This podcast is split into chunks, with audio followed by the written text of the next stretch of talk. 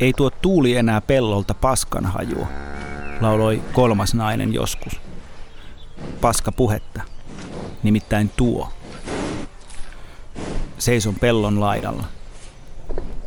Katselen maisemaa alkuillassa. Hiljaista. Seison sillä tavalla kädet taskuissa ja ryhdikkäästi, että jos hampaideni väliin vielä laitettaisiin ruohon korsi, kelpaisin mihin tahansa Suomifilmin kultaajan elokuvaan näyttelemään kesäksi pellonlaidalle palannutta ylioppilasta. Valkolakki päässään. Hän kuuluu maisemaan, mutta on kuitenkin jollain tavalla siitä vieraantunut. Menen sisään. Rakennus on vanha kyläkoulu. Luulisin, että se on rakennettu jossain vaiheessa ennen viime vuosisadan puoliväliä. Oppilaita sen luokissa ei ole varmasti kulkenut enää vuosikymmeniin. Tänään vanhassa koulurakennuksessa on bed and breakfast. Olen varannut huoneen yhdeksi yöksi. Majapaikassani on nähtävillä koulun historiaan kuuluvia tavaroita ja kuvia. Ehkä ne on säilytetty tästä koulusta tai ehkä hankittu kirpputoreilta, huutokaupoista. No, saman tekevää. Ne viimeistelevät elämyksen autenttisuuden. Vain kokemuksella on merkitystä. Illalla isäntä saunottaa italialaisia turisteja. Huoneessani ei ole televisiota. Kuuntelen lintujen laulua. Paskanhaju löytää tiensä hirsien välistä huoneeseeni. Se ei haittaa. Aamulla astelen natisevat portaat alakertaan. Aamioni on katettu vanhaan luokkahuoneeseen. Onneksi ei kuitenkaan tarvitse istua pulpetissa. Sanomalehtiä on tarjolla. Aamutelevisio pauhaa nurkassa. Syön elämäni parhaan puuron. Tätä on kotimaan matkailukohde parhaimmillaan. Jotain omaa, jotain aitoa, jotain muuta. Hyvää. Tämä on Kaikki tiet vievät matkalle podcast. Mä olen Kai Bruun ja tänään mä puhun kotimaan matkailusta. Tervetuloa matkalle.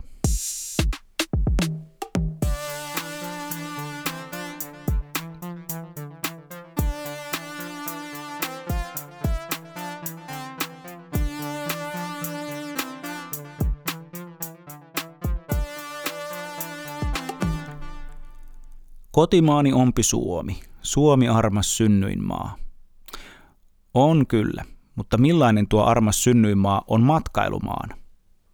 Millainen se on meille suomalaisille matkailumaana ja millaisena se näyttää ulkomaalaisille turisteille? Eikö me suomalaiset olla aina vähän huolissamme siitä, että mitä ne muut meistä ajattelevat? Tässä jaksossa ei puhuta mökkeilystä. Vaikka suomalaiset ilmeisesti kyllä rakastavat mökkeilyä, siitä kertoo se, että Suomessa on yli puoli miljoonaa mökkiä. Suurimmat mökkikunnat sijoittuvat Järvi-Suomen alueelle, eli päästäkseen kesäpaikkaansa pääkaupunkiseutulaisen pitää ajella kolmesta neljään tuntia valtatiellä viisi. Mä en oikein tiedä, mitä mä ajattelen mökkeilystä. En mä inhoa sitä, mutta en mä nyt erityisemmin pidäkään siitä. Ehkä välinpitämätön olisi lähinnä oikea oleva ilmaisu. Ihan sama – Mä en hakeudu aktiivisesti mökille, mutta harvoin kieltäydyn kutsusta, jos sellainen esitetään. Ja hauskaa on yleensä ollut. Millaisena mä sitten näkisin oman mökin omistamisen? Turhana? Miksi mä istuisin perjantaina ja sunnuntaina monta tuntia autossa päästäkseni tekemään lauantain ajan jotain mukavia asioita? Niin kuin harjaamaan rasvoja grillistä tai tuhoamaan ampiaispesiä terassin alta tai välttelemään kolmatta kesää peräkkäin sen halvatun katon maalaamista. Kyllä se vielä pari vuotta menee. Jos mä ylipäätään haluaisin tehdä noita asioita, mä voisin tehdä niitä kotona. Mun ei tarvitsisi hankkia paikkaa metsästä niiden vuoksi. Siksi mökin omistaminen ei kiinnosta mua. No joo, mä nyt olen tällainen. Älä vielä heitä mua susille. Ja myönnetään, joskus heikkona hetkenä mä olen miettinyt, että Olisiko kivaa, jos olisi oma mökki kallioisella merenrannalla tai Saimaan tai Päijänteen rannalla? Yleensä kohtaus on kyllä mennyt nopeasti ohi. Jos mökkikärpäinen iskee, niin mä voin aina vuokrata. Mutta hei, tämän tarkoituksellisen provokatiivisen alun jälkeen mä muistutan meitä molempia siitä, että ei kaikkien tarvitse pitää samoista asioista ja jos sä olet vannoutunut mökkeilijä, niin sehän on ihan huippua. Sä olet löytänyt jotain, josta sä tykkäät. Jatka sitä. Mäkin tunnen monia mökkeilijöitä ja suurin osa niistä on ihan kelpo kansalaisia. Mm, okei, no niin, tässä jaksossa puhuttiin siis sittenkin vähän mökkeilystä. Mutta ei tämän enempää. Lupaan. Tässä jaksossa kotimaan matkailu käsitetään matkailualan palveluntarjoajien palveluiden hyödyntämisenä. Ja mä puhun ihan puhtaasti omasta näkökulmastani. Ihan niin kuin aina. Mietitäänpä ensin, miksi mä matkailisin kotimaassa. Jo aikaisemmissa jaksoissa mä olen todennut, että ainakin mua ajaa matkailemaan halu nähdä ja kokea jotain, joka eroaa omasta arkipäivästä. Luulisin, että aika monella muulla se on tämä sama syy. On tietysti selvää, että Suomessa asiat on lähempänä omaa arkea kuin vaikka Costa Ricassa, mutta kyllä täältäkin voi löytää kiinnostavia juttuja. Täytyy vain ehkä katsoa tarkemmin ja toisaalta laajemmin. Koronakurimuksen ollessa pahimmillaan, kun ei ulkomaille oikein päässyt, mä tein kahtena kesänä pienet moottoripyörämatkat Suomen eteläisemmällä puoliskolla. Erityisen kiinnostavaa oli ajaa maan halki länsi-itäsuunnassa ja huomata, miten maisema muuttuu. Miten se, minkä kartalta voi eri värien perusteella päätellä, muuttuu todeksi silmien edessä. IRL, niin kuin nuoriso sanoisi. Kuinka Pohjanmaalta Saimaan rannalle ajaessa lakeudet ja loppumattomat suorat tiet peltojen keskellä muuttuu vähitellen yhä tiheämmäksi metsiksi ja niiden siimeksessä olevia pieniä lampia ja lopulta Saimaan rantoja pujotteleviksi teiksi kuinka matkan varrelle sattuvien palveluiden tarjoajien murre muuttuu suurieleisestä ja laveasta länsimurteesta vikkeläksi ja pikkutarkemmaksi itämurteeksi. Kielikin on kuin maisema, jota puhuja piirtää kuulijan mieleen. Jos maisema ja kielikin kerran muuttuu radikaalisti maan laidalta toiselle siirryttäessä, kaippa sieltä on pakko löytyä asioita, jotka on eri tavalla kuin omissa kotiympyröissä. Näin voidaan ajatella, että kotimaan matkailu on lähtökohtaisesti perusteltua. Lappi on tietysti ihan oma lukunsa. Monille Lappi on mystinen, koskematon, villi, loiri ja Lapin kesä, loppumaton erämaamaisema, vähän pelottavakin. Ja sitten toisille se on koti, elinkeino ja arki. Näinhän se menee ja tietynlaisilla matkailupalveluilla tuota mystiikkaa luodaan ja pidetään yllä. No onko se hyvä asia? Tästä taidetaan käydä vähän debattiakin. Että onko se ok myydä sitä mystiikkaa ja ehkä siinä sivussa mystifioida koko pohjoinen seutu kaikki ne asukkaineen. Ja että jos se on ok, niin kuka sen saa tehdä? Sitä keskustelua mä en tunne riittävän hyvin, että mä voisin siihen ottaa kantaa. Mulla on Lapista varsin vähän kokemusta, lähinnä talvisista laskettelutouhuista. Mutta yksi mun ikimuistoisimmista kotimaan matkailukokemuksista on itse asiassa kesäisestä Lapista, tarkemmin Ylläkseltä. Siellä olosuhteet eroaa jo niin paljon omasta arkiympäristöstä, että matkailun perusidea alkaa saada lihaa luiden ympärille. Kun me vuokrattiin kaverin kanssa siellä maastopyörät ja suunnattiin metsään, sai etelänpoika sellaisia kokemuksia, joita ei omissa kotiympyröissä saa. Luonto on niin erilainen. Kun siellä poljettiin suossa mäkäräisten keskellä muutama kymmenen kilometriä, oli kokemus todella vahva ja jätti lähtemättömän positiivisen muiston. Vaikka saattoipa siellä kurussa matkan varrella kaikua vähän sadatteluakin, mutta kukapa niitä jälkikäteen muistelee takaisin on pakko päästä. Mainittakoon vielä, että ihan merkityillä reiteillä ajettiin ja jätettiin koskematon luonto koskemattomaksi. Suomi on suuri maa ja monipuolinen sellainen. Ympäri maata on paikkoja ja kokemuksia, jotka eroavat arjesta. rantakallioita, joilta voi hyvällä tuurilla nähdä norpan, hiekkadyynejä, pyöräreittejä suossa ja niitä eteläpohjalaisia kyläkouluja. Ne pitää löytää. Kotimaan matkailu on ekologista, sanotaan. No onko se? Varmasti, ainakin jos vertailukohteeksi otetaan vaikka Taimaan loma tai lentäen tehty Berliinin viikonloppu.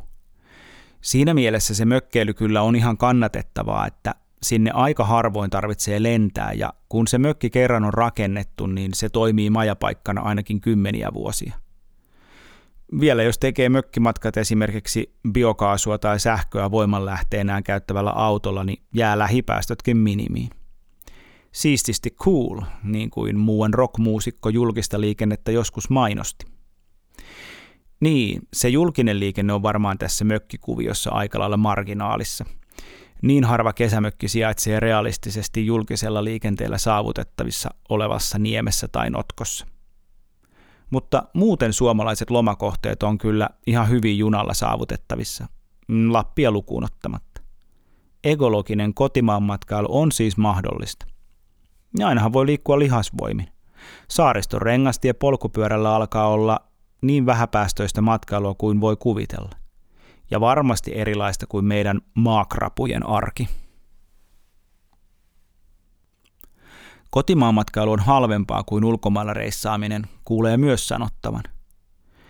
No kaikkihan riippuu ihan siitä matkakohteesta niin kotimaassa kuin siellä kaukomaillakin. Ei se hinnanero välttämättä ole kovin suuri. Tietysti se matka taikkuihin maksaa enemmän kuin matka Tampereelle – mutta kun lennot on maksettu, vaaka kääntyykin pikkuhiljaa toiseen suuntaan.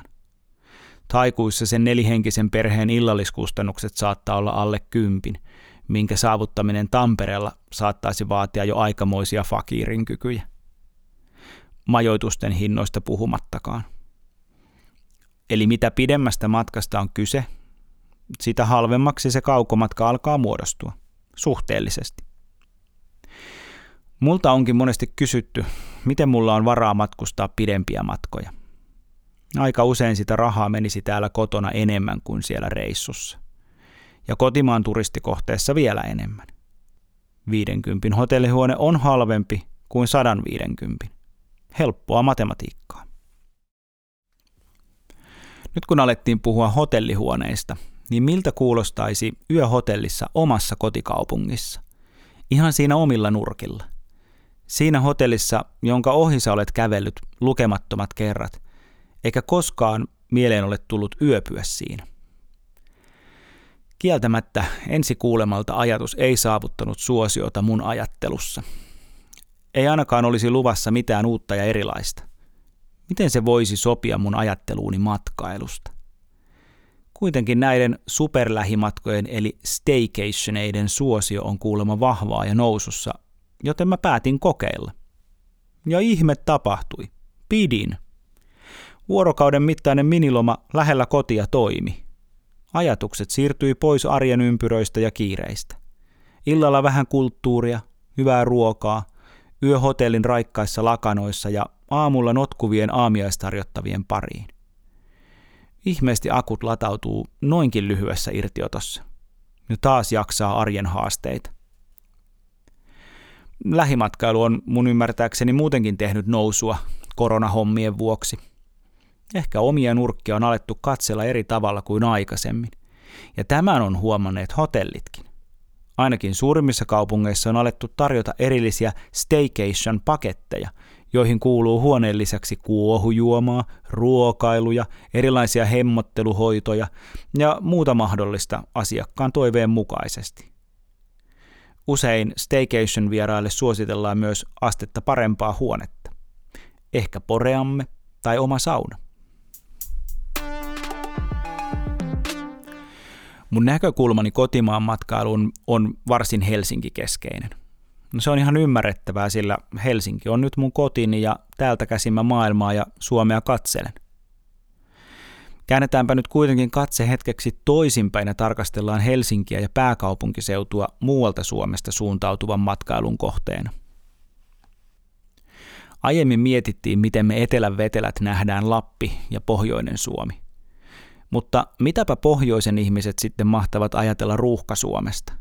Varmaan kuva on samalla tavalla mystinen tai kliseinen kuin etelän väellä pohjoisesta. Että kiirettä piisaa ja saastetta ja melua, ja että ihmiset ovat koppavia ja täynnä itseään. Varmaan osa onkin. Ja varmaan jollain piisaa sitä kiirettäkin. Mutta kun mä menen tuonne keskuspuiston kallioille, kaupunki katoaa kokonaan. Ja silloin ainakin mun ruuhkasuomeni on jotain ihan muuta. Ja hei, keskuspuisto ei ole se esplanadien välissä oleva ruohokaistale, niin kuin joku joskus luuli. Kun mä lähden miettimään, mitä mä pääkaupunkiseudusta myisin turistille, joka tulee muualta Suomesta, ekana mieleen tulee tietysti perinteiset Linnanmäet ja Korkeasaaret. Ne on kuitenkin nopeasti nähty ja herää kysymys, kuinka moni palaa niiden vuoksi seuraavana vuonna. Ostosmatkailukin on vähän niin ja näin. Pääkaupunkiseudun kauppakeskukset on täynnään niitä ihan samoja pikamuotia myyviä vaateketjuja, jotka löytyy jo jokaisesta maakuntakeskuksestakin. Ihan turhaa niillä on turisteja houkutella. Matkailumyynnissä pitäisi mun mielestä miettiä jotain aina uudistuvaa. Jotain, jonka vuoksi väki tulee uudelleen ja uudelleen. Jotain, mitä kotona ei ole. Se on monipuoliset kulttuuripalvelut. Mä myisin Helsinkiä ensisijaisesti kulttuuripalveluilla. Täällä voi mennä vaikka joka päivä pariin taidennäyttelyyn, pariin museoon. Illalla voi mennä klasarikonserttiin tai balettiin ja loppuillaksi vielä rockkonserttiin. Ja seuraavana päivänä voi vetää saman setin. Ja sitä seuraavana. Tarjontaa riittää ihan eri tavalla kuin maakunnissa. Ja tämä on mun mielestäni pääkaupunkiseudun myyntivaltti. Mietitään lopuksi, mihin matkailua Suomessa ylipäätään tarvitaan. Pitäisikö sitä kehittää? Ja jos, niin mihin suuntaan? Kenen ehdoilla ja ketä varten? Suomalaisille vai ulkomaalaisille? Ulkomaalaisten matkailu Suomeen on tietysti hyväksi taloudelle. Matkailu on mitä mainion tapa kasvattaa oman maan taloutta, kerätä ulkomaalaisten matkailueurot tänne meille, meidän taloutemme rattaita pyörittämään ja meidän hyvinvointiamme rakentamaan. Sitä varten pitäisi olla jotain, mitä myydä pitäisi olla selkeä tuote. Ja parasta olisi, jos se tuote olisi jotain, jonka voi myydä aina uudelleen uusille turisteille. Jotain, mikä ei katoa. Ei pitäisi myydä paikkaa, ei kohdetta. Pitäisi myydä kokemusta. No mikä se kokemus voisi olla? Mitä meillä on, mitä muualta ei löydy? Me ei voida kilpailla lämmöllä, kirkkailla merillä, vuorilla tai kuhisevilla metropoleilla. Mutta meillä on puhdas ilma ja koskematonta luontoa. Kalliota, metsää tai rantaa voi katsella loputtomiin sen kulumatta. Polkuja voi kulkea kerran toisensa jälkeen niitä rikkomatta. Niitähän voisi myydä. Voisi kuvitella, että näinä saasteiden ja pandemioiden aikoina puhtaus ja luonnollisuus myisi hyvin. Mutta miksi me silloin myydään pelkkää Lappia? Meidän pitäisi saada Aasiasta saapuvat transit-matkaajat Helsinki-Vantaalta lähimetsään koneenvaihtoa odotellessa. Layover Nuuksiossa tai Sipoonkorvessa. Laittaa ne mökkiin tai telttaan yöksi käenkukuntaa kuuntelemaan. Kokemaan sitä suomalaista mökkielämää. Paistamaan makkaraa ja tuijottelemaan hiljaisuudessa laiturilta järvelle. Saunomaan ja uimaan. Mato-ongelle – välttelemään mökkinaapureita. Siinä olisi Suomi-kokemusta kerrakseen. The Real Mökki Experience. Siinä olisi meidän mahdollisuus ottaa turisteilta rahat pois kuleksimasta. Idea on valmis. Tuote vaan pitää luoda. Saa käyttää vapaasti. Olisi tietysti myös hyvä, jos me suomalaiset lakattaisiin viemästä meidän matkailueuroja kaukomaille ja sijoitettaisiin ne sen sijaan omaan maahan, omaan talouteen. Sitä varten kotimaan matkailua pitäisi saada vetovoimaisemmaksi myös meille paikallisille. Että matkailija valitsisi Puketin sijaan Punkaharjun. Miten se temppu tehdään? Suomalaiselle onkin kertaluokkaa vaikeampaa myydä puhdasta ilmaa ja metsäpolkuja kuin aasialaiselle. Ne kun on meille itsestäänselvyyksiä. Mutta palveluihin voisi yrittää satsata. Mä väitän, että suomalaiset saadaan reissaamaan Suomessa siinä missä muuallakin, kun tarjolle asetetaan sitä jotain, mitä kotona ei ole. Kun asetetaan palvelut sellaiselle tasolle, että siitä jää pysyvä muisto. Yritystä meillä on. Aina ei kuitenkaan mene putkeen. Koronan välikesänä mä nimittäin ajelin moottoripyörällä ympäri Suomea. Majoituin Itä-Suomen suunnalla ollessani Punkaharjulla. Ei kerrota majatalon nimeä tässä. Koronarajoituksista johtuen aamiainen oli hoidettava erityisjärjestelyin. Buffeepöytä ei ollut mahdollinen. Kyseisessä paikassa pulma oli ratkaistu niin, että jokaisen vieraan pöytään oli katettu kaikkea mahdollista, mitä tarjolla oli. Niinpä mun pöytä notkui puurosta, muroista, mehukeitoista, pekonista, nakeista, munakokkelista. Lista on pitkä. Oli itsestään selvää, että mä en suurin surminkaan pystyisi syömään edes neljännestä tästä ruokamäärästä. Hetken sitä aamiaisurakkaa työstettyäni majapaikan emäntä tuli mun pöydän viereen juttelemaan. No, ihan kiva juttu, mä ajattelin. Vaan vähänpä tiesin silloin. Emäntä aloitti valittamalla, että kaikki mitä tästä pöydästä ei syödä, menisi suoraan jätteeseen. Rajoitusten vuoksi mitään ei saanut käyttää uudelleen tai siirtää tarjolle toiseen pöytään. Valituksen tyyli oli raskas. Ajattelin ehdottaa, että mitäpä jos kysyisivät asiakkailta etukäteen, mitä nämä haluaisivat syödä ja kattaisivat sitten pöydän sen mukaan. Onneksi mä osasin olla hiljaa. Emänän tilitys oli nimittäin vasta alussa. Seuraavaksi hän kauhisteli, kuinka paikallisen kaupan pihassa oli nähty uusmaalaisten autoja. Että tulevat tänne tartuttamaan kaikki paikalliset. Mietin, että mistäköhän emäntä ne autot uusmaalaisiksi tunnisti, mutta vaikenin jälleen. Ehkäpä hänellä on tapana kutsua kaikkia ulkopaikkakuntalaisia uusmaalaisiksi. Emännän kierrokset kovenivat. Miten ne kehtaavat, hän messusi. Mielessäni mietin, että oliko emäntä huomannut asiakastiedoista, että myös minä, jolle hän tätä uusmaalaisten katalaa muualla Suomessa asuvien päämenoksi punomaa juonta kertoo, olen uusmaalainen. Että onko tämä henkilökohtaista vai saako jokainen asiakas tällaisen tervehdyksen aamiaisensa kyytipojaksi. Että tervetuloa iloiseen Itä-Suomeen. Vain vaivoin mä onnistuin pitämään pohdinnan mieleni sisäisenä. Pakkasin laukkuni ja poistuin. No, ainakin mä sain kokemuksen, joka ei ihan heti unohdu. Ja tästä saamastani kohtelusta huolimatta mä olen sitä mieltä, että Punkaharju on Suomen kaunein paikka. Mä palasinkin sinne heti seuraavana kesänä, tosin eri majoitukseen.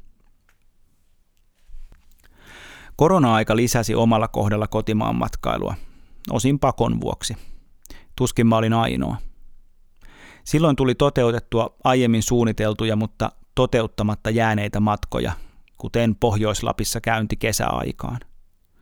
Samalla mä huomasin, että Suomi tarjoaa itse asiassa ihan mielenkiintoisia matkailukohteita ja elämyksiä. Niitä joutuu vaan ehkä kaivelemaan vähän syvemmältä kuin ulkomaan kohteissa. Ehkä jatkossa mä yritän löytää kohteeni aiempaa useammin kotimaasta. Ja se, että se mökkeily nousi kuitenkin esiin useammin kuin oli tarkoitettu, kertonee siitä, että ehkä se mökkeily lopulta on kuin onkin se kotimaan matkailun ydin. Se, missä arki katoaa ja sielu lepää. Se, missä ei tarvitse ajatella, mitä ne muut meistä ajattelevat. Ehkä se on meissä kaikissa. Ehkä se on mussakin. Ensi kerralla mä vien teidät Korfulle. Silloin mä puhun rajoista. Pysykää matkassa.